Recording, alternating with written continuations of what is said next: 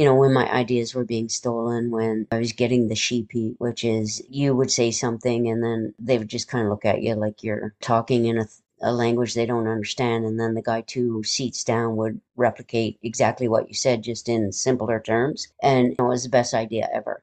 I told myself for the longest time it's okay as long as it gets in the hands of the people that need it. And that served me well for a while. But I learned that it wasn't okay.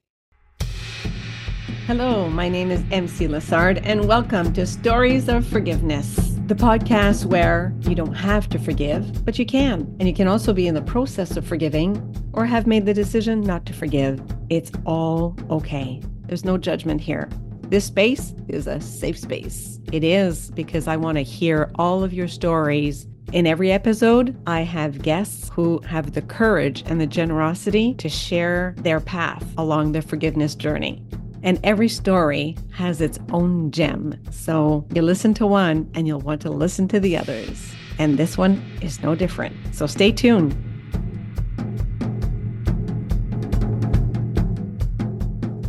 In today's episode, I have Necole Belanger as a guest. Necole is a retired chief warrant officer from the Canadian Armed Forces and served 35 years as a military police. Necole reached that rank and served at the highest level of our defense organization, despite the fact that she was a lesbian. She was just on the tail end of the purge, which I have come to learn that was a period between the 1950s and the early 1990s where there was an SIU special investigations unit who actually hunted down the homosexuals in the Canadian Armed Forces because they were apparently a threat to our country.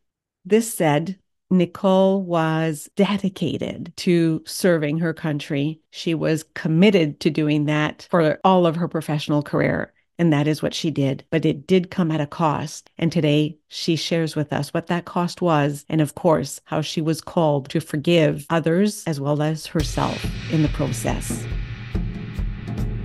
Hello, Necole. Hi, MC. How are you today? I'm doing amazing. How about you? I'm very good. Thank you. You know, it is a real delight and absolute privilege to have you today on the podcast. So thank you for coming to Stories of Forgiveness. Thank you for having me. It is uh, absolutely my pleasure to be here today, you know, to speak with you because uh, not only is it going to help others, but it's certainly helpful in my journey as well. Yeah. So I hear sometimes from my other guests, that's what they tell me. They come to the show knowing, thinking that they've forgiven, but just to have the conversation just kind of deepens the healing or the you know whatever progress on your own journey. So that's uh we can expect that to happen. Yeah. Yeah. Yeah.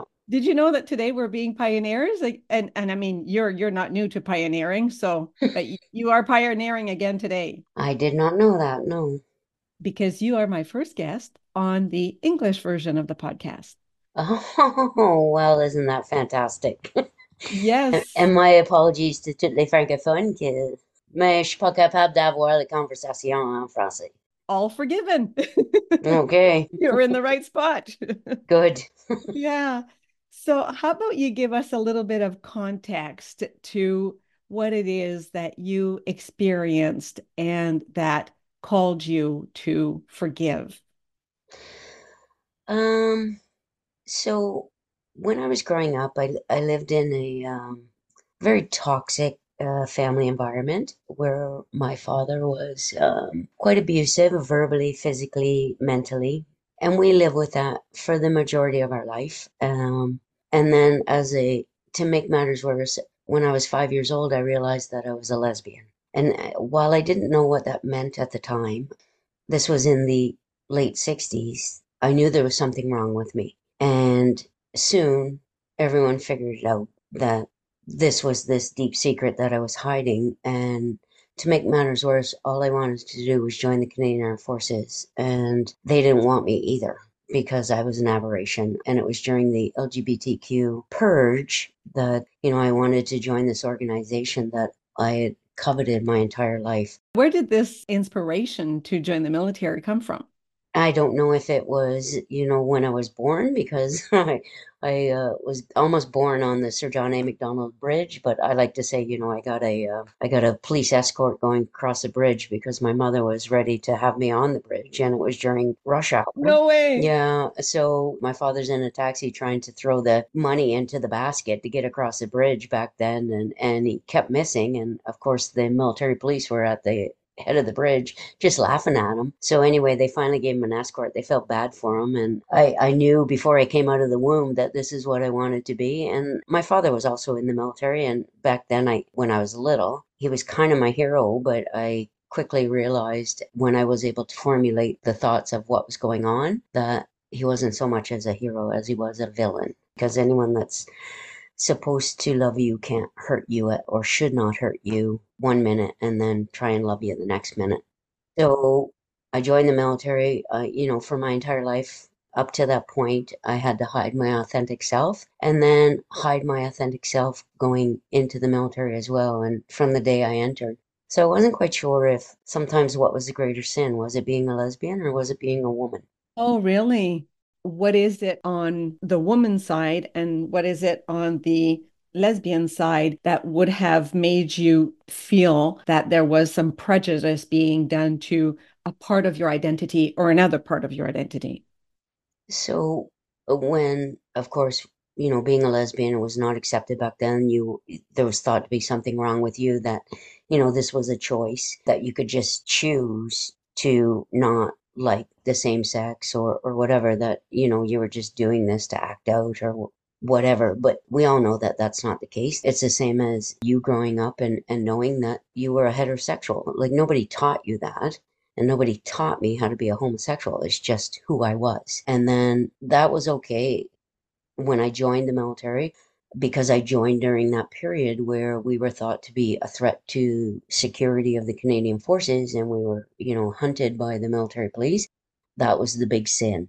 But as it became more accepted and people started to understand, we are not spies against the Canadian forces, that we are not these aberrations. And as I rose in rank, the sin became being a woman because you were not wanted up there. You were not wanted at the highest rank levels. You didn't deserve to be there you were a threat to the patriarchy. You know, at times I, I just wasn't sure uh, which one was the greater sin, and I had to learn to to deal with those those things. And I think that's where you know the forgiveness piece came in. And for a lot of things, I didn't understand the forgiveness path. You know, forgiveness means different things to different people, and for me, I let go of the anger and the resentment that I was holding against certain people, but there were certain people that I couldn't forgive. And those certain people were myself and my father. Okay. You know, I can never forget what my father did to his children and to his wife, but I hope to eventually forgive him. As of today, you have forgiven many people who wronged you, harmed you, but you have not forgiven yourself nor your father?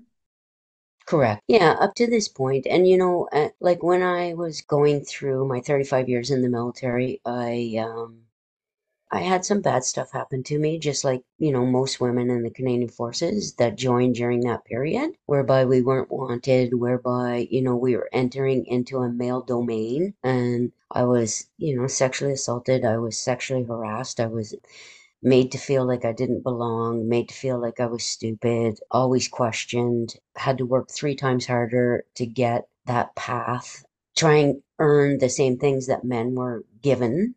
All the microaggressions, the unconscious biases against you. I, I had let all that go, or at least I thought I did. I had shoved it down and shoved it down and shoved it down because all I wanted to do was serve the Canadian Forces and be a role model and make change. And so I kept it down. And I didn't realize the harm it was doing to myself and to my family and to those around me.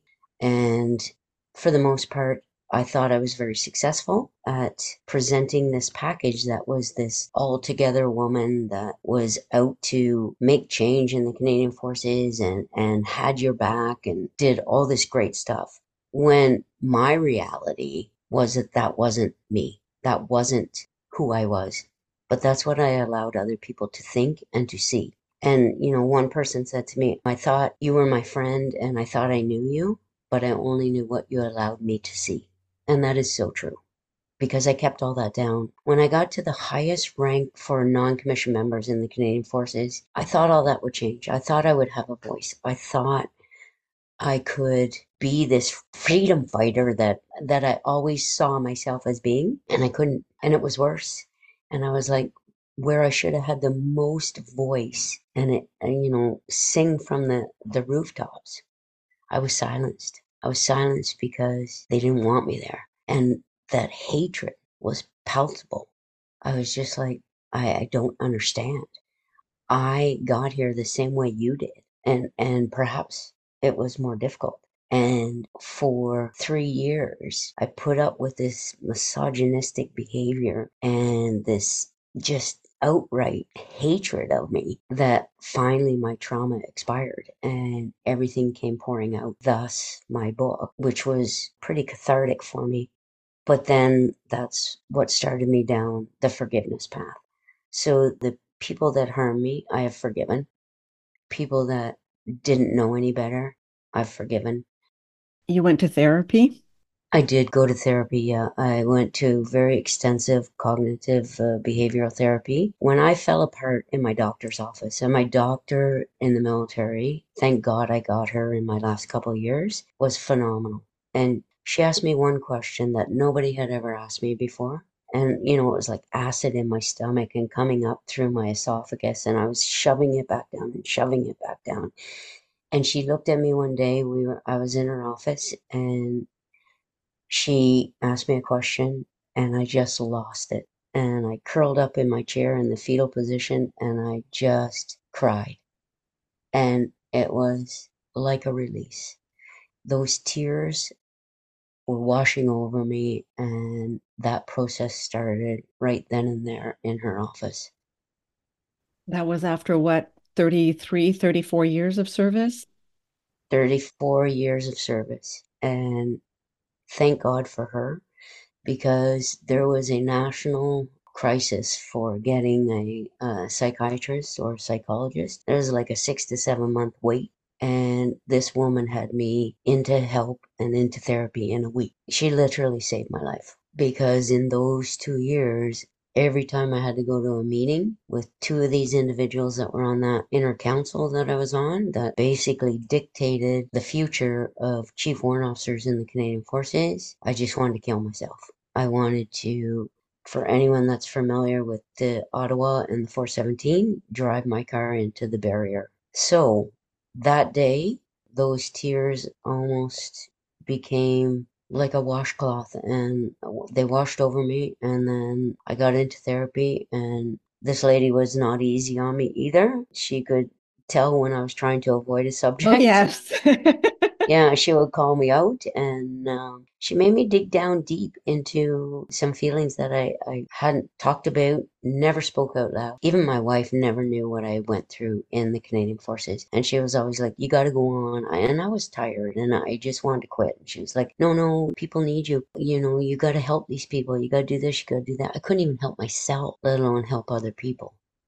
That process started that day. While uh, it looks different for different people, like I said, I can't forget what he did, Meaning, my father, and what he did to us, but I hope to eventually forgive him. And uh, now I that I've moved to Kelowna, I have a new psychologist that we are working on the forgiveness part for him because I got the other parts down pat.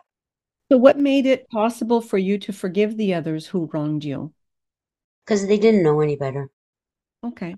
That was the culture at the time, and that's what they were being taught. And when people look up, they expect to see what right looks like, so they replicate that behavior. And unfortunately, when those people were looking up, you have to remember that in the 80s, it was a very misogynistic, patriotic environment. Only men fought wars. You know, this was a an organization that attracted the dominant type, A type personality, hard charging male. And you had to be that to survive, just to survive. So I tried to be that, and that's not me, but I played that role and I played it very well. To survive. Yeah, to survive. Exactly. I've realized that they didn't know any better.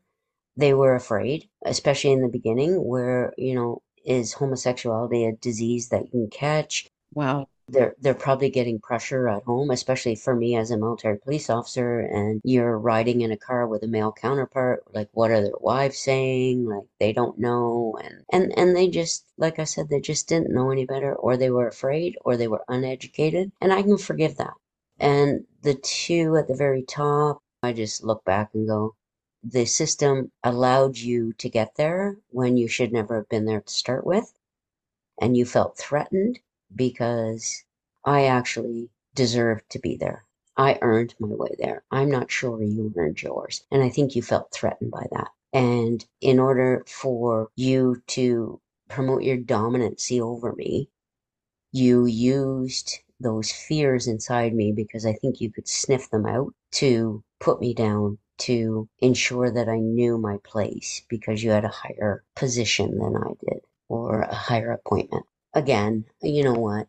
That's forgivable, and you didn't know any better. What's not forgivable, in my opinion, is my father, and this is where we're starting to get into the root of it, is that he grew up in a time where it was expected you got married, but you had kids. Maybe he should never have had them, but there was so much pressure on him to have them that he didn't know what to do.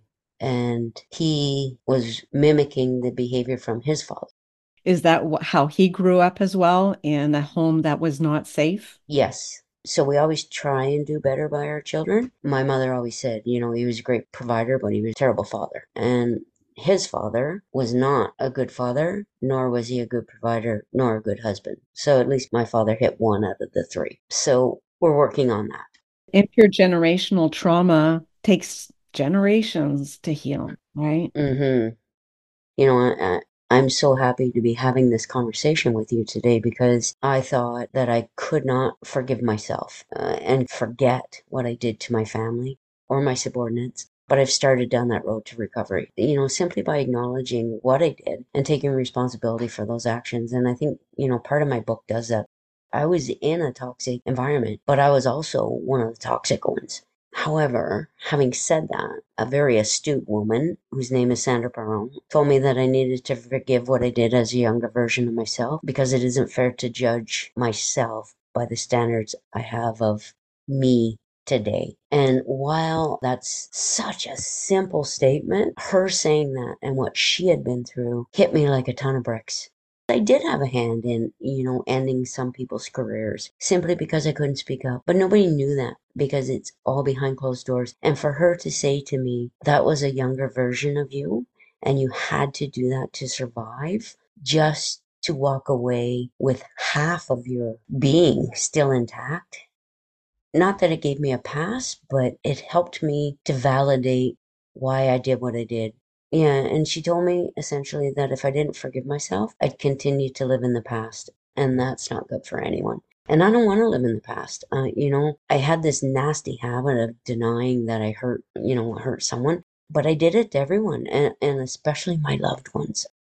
I now know that if someone tells me that I hurt them, it's not my prerogative to decide whether I did or I didn't hurt them. I have to allow them to explain how I hurt them and understand that I did and not to provide an excuse because that's not my prerogative. So I found it very interesting and it was so timely because we're starting off in a new year and my psychiatrist and I are, are getting to that pivotal point where we're discussing my father and we're discussing me and I want to feel like I can shed this suit of armor that I used to keep on myself all the time and only take it off at night and when nobody was around and then drink myself into a stupor and allow myself to feel the hurt and the pain and the suffering and I guess the feeling sorry for myself piece of it. And then I, you know, I would put it back on and I would go to bed and then I would wake up and I would start this journey all over again. I don't want to wear that suit anymore. It was cumbersome, it was heavy, and I've now taken it off and I never ever want to put it on again. So I think that's the piece that allows me to start this journey of forgiveness because it's a strange thing. You know, sometimes it, it's funny because it's easier to forgive our enemies than our friends. And it's hardest of all to forgive those that that we love that, you know, do you harm. Do you think it's because we have higher expectations of them and of ourselves? I do, yeah, I really do. And, and I think too, it's it, it's hard and it's a painful process because it forces you to examine your true self or their true selves. And it isn't always what your mind's eye sees. My mom raised me to be better than how I grew up to be.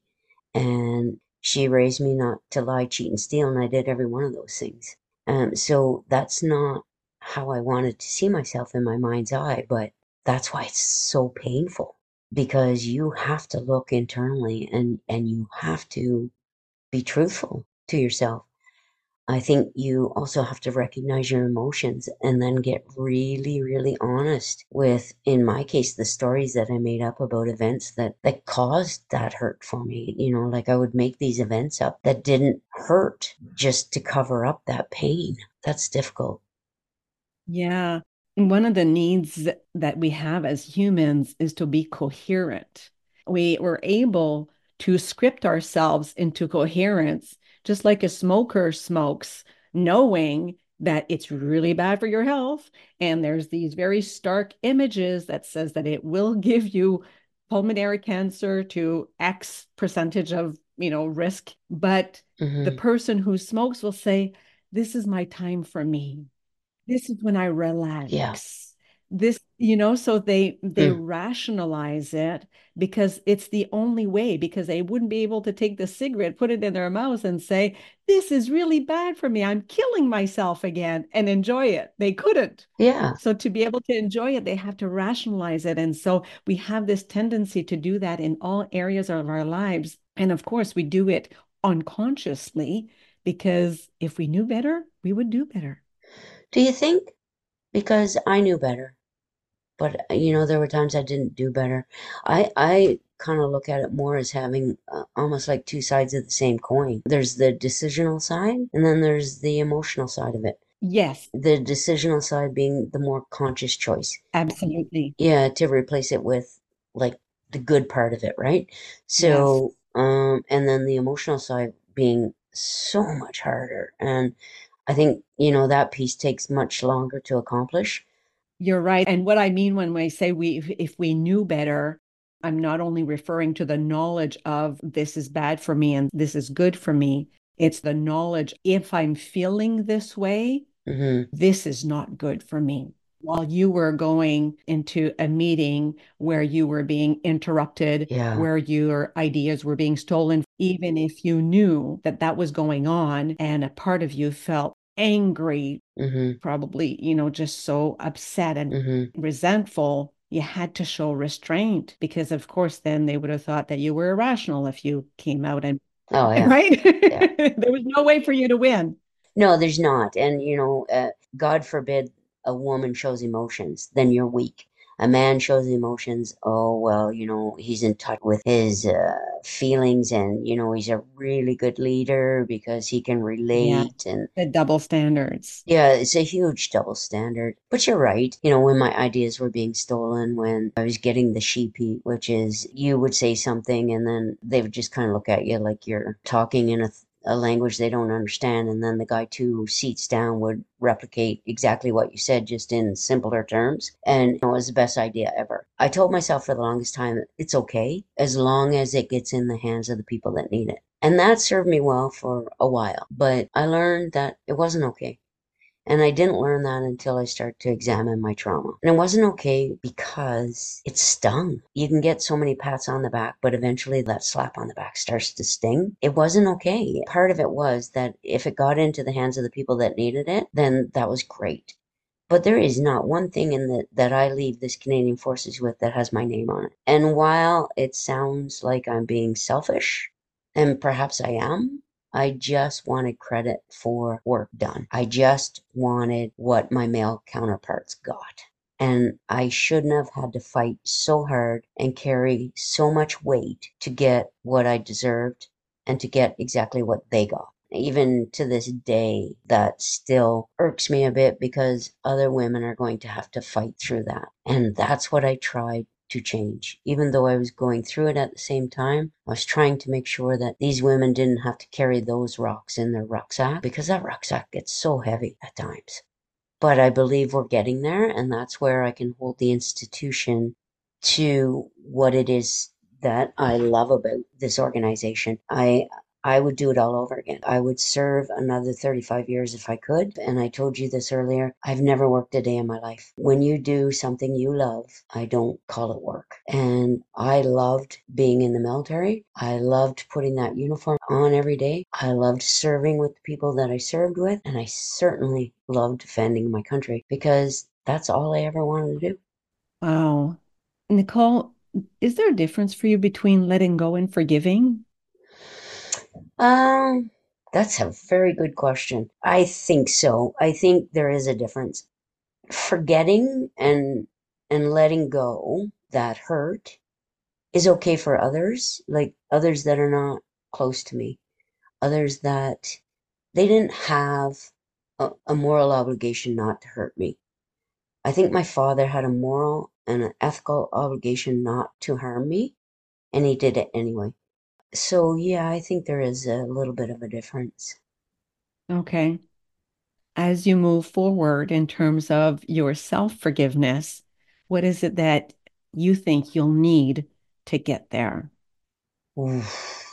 A lot more understanding of, uh, you know, what forgiveness entails because it is a huge subject that um, I don't think there's enough study done on it so far. And while you can say that you forgive and you forget, but until we thoroughly understand what that means to our psyche, to everything that's been done to us, like I'll never get my health back from holding in all this stress, all this anxiety, you know, for 35 years. I'll never get that back. And that to me, this is where the difference comes in, right? I am very angry about that because I can't live out my golden years with with my wife. I'm not going to make it to them. Right? I gave my best to the Canadian Forces, and that was taken away from me for my golden years because of something that somebody who didn't know any better did to me. And because I wasn't allowed to speak my truth for fear of being kicked out, for fear of being the weak link, for being ostracized, all those fears, be they irrational or whatever. The reality is, I don't have that time left. Mm-hmm. So your health has been eroded? Oh my goodness. I have every disease known to man that can be related to anxiety. I have reflux so bad when I get stressed, like that I literally have to throw up to get anything down. I have an aneurysm in my neck. I have peripheral artery disease. I have coronary artery disease. I have restless leg syndrome. I have complex PTSD. I have PTSD, anxiety, depression. I'm on so many pills that some days I don't know which way is up. And, you know, I live in a trance. That's not good, right? So we're trying to get off those and cutting back on the PTSD medication so that I can live my life you know, I, I won't get the other stuff back. And all this came to light, most of it anyway, when I was leaving. And the fact that, you know, I was a person who I had done posting after posting after posting and sometimes they'd be a year sometimes they'd be two years. Like since 2007 i did 12 postings. That has to take a toll. It does and i talk about this because you chase doctors. No continuity in your medical file there is nothing, right? So in 2003, I went to Jakarta, Indonesia, and my feet started to fall asleep all the time, and I couldn't figure it out. I came home, and in four years, I never had a medical, and it took them another three years and me screaming and hollering to figure out that I had peripheral artery disease. My femoral arteries were blocked from stress. At the time, they operated but they also found coronary artery disease, but nobody told me that. And I didn't know it until my last couple years when I got my med file. I was on high blood pressure medication, cholesterol medication, and I was put on entry level meds. And those medications I was on for 10 years. Nobody bothered to check, despite the fact that every time I would go to a doctor, my blood pressure would be through the roof. And they would say, Oh, you just have white coat syndrome. Which is? Fear of a doctor. Oh, really? Yeah, so it causes your blood pressure to rise. Oh. So I stayed on entry level meds that were doing no good for 10 years. I had a heart attack, didn't know it. Wow. Yeah. So, um, you know, that piece, when you ask, is there a difference between forgiveness and forgetting? Well, I, I said letting go. Oh, letting go, excuse me. Yeah, letting go. Letting go is not forgetting because I don't think we should ever forget Yeah. anything. I think we should learn from it. We can heal from it. I don't think we can ever forget it. Yeah. So I have to let that go. Uh, and all I can do now is, I guess maybe no, there's not then. You know, this is just dawning on me because I can't forget, but I have realized that this is what I'm left with. And I've got to make the best of what I have left in my life for my wife's sake. Because for 35 years, she allowed me to put the military first. And she waited and she waited and she waited. And now it's her turn and she's feeling shortchanged, but I can't shortchange her, right? So I have to let that go. I have to live the life that I've been given. You know, I've forgiven the medical system and because it's not the medical system's fault. You know, I was posted. I was needed. I had a skill that was needed in other places and we were easy to move around. So we were the easy button to push and that's okay because that's what's called service before self. And I don't harbor any guilt or any resentment for putting service first because that's what I joined to do. I joined to serve, not to be served. So no, I guess there is no difference for me, Hmm. but I I don't forget. Yeah. Yeah. And I want us to kind of wrap this up with your book that I read, as you know, from cover to cover in a very short time. And Pride Amid Prejudice is very well written. So kudos to you. And it is written in a way that it brought me to tears. It brought up the anger in me. It made me chuckle at some points and it just made me shake my head, you know, seriously at other points. And I could just imagine myself in the room where you were experiencing what you were experiencing. And of course, I have no idea how it was really for you, but you gave me a sense of how it might have felt. And so I have to think that anybody who's going to put the hands on this book will be able to learn from it and to grow from it. And perhaps they will themselves be able to forgive whoever they need to forgive, whether it's themselves or others who may have wronged them. And so I want you to know that your voice is probably loudest now than it has ever been. And I thank you for the courage of sharing your story. Thank you so much. You just brought me to tears Yay! In a good way. in a very good way. Thank you. Thank you. And you know, you talked about Sandra Perron a little bit earlier, who made the difference between the young Sandra and the older Sandra and the young Necole and the now Necole. And she would know what she's talking about because she also wrote a great book and has also experienced her own Yeah. her own slice of Yeah. injustice, to say the least. Yeah. But those in those injustices help make the institution better. Because you said it earlier, when we know better, we do better. And for that, I agree in that as long as we can bring these to light and people can learn and they take those lessons, because a lot of times we don't learn from our lesson. We call them lessons learned, but we don't learn. I think the military is learning and that behavior is no longer acceptable. So women coming up, women joining today, women who are now in leadership roles don't have to suffer through what we did. And for that, it was worth it. It was worth going through all of the pain in writing that book. It was worth every last tear, every last, you know, pull your hair out. It was worth it because now, and thank you so much for saying what you said about my voice is the loudest now. If I can help one person, then I did my job and I can rest easy. And that's what I wish for you. Well, thank you so much. And, and just thank you for having me. My life is blessed having met you and um, just having had the opportunity to sit and chat with you. Likewise. Thank you so much, Necole. See you Take next care. time. Okay, bye. Bye. In this episode, you heard Necole talk about her really harsh life experience and the havoc it wreaked on her health. As I listened to her list the ways in which her mind and body were affected, the work of Dr. Joe Dispenza came to me. If you don't know who Dr. Joe is, I highly, highly, highly recommend that you check out the links in the episode notes. He's written a number of New York Times bestsellers, namely You Are the Placebo, Making Your Mind Matter I just love what he does. He is a well, in addition to an author, he is a researcher, a lecturer, and he hosts retreats where people have some pretty amazing healings. And in case that you're wondering how he came to his method, well, Dr. Joe was a triathlete back in the 1980s when some of us were backcombing our bangs, and he got hit by a truck during an event. He fractured six vertebrae and was told he would never walk again. Fast forward almost, what, 40 years, and he is walking, he is in full form, and he is doing just outstanding, inspiring work. There are a bunch of testimonials on YouTube if you are not convinced, I don't expect you to take my word for it. Go check him out. But if you are into, into mind body healing through meditation, maybe this will be up your alley. I hope that you've enjoyed this episode. And if you haven't yet, please go ahead and click that subscribe button or like, share, comment. That's how we get to more subscribers and we can share the love even more. See you in the next episode. Bye for now.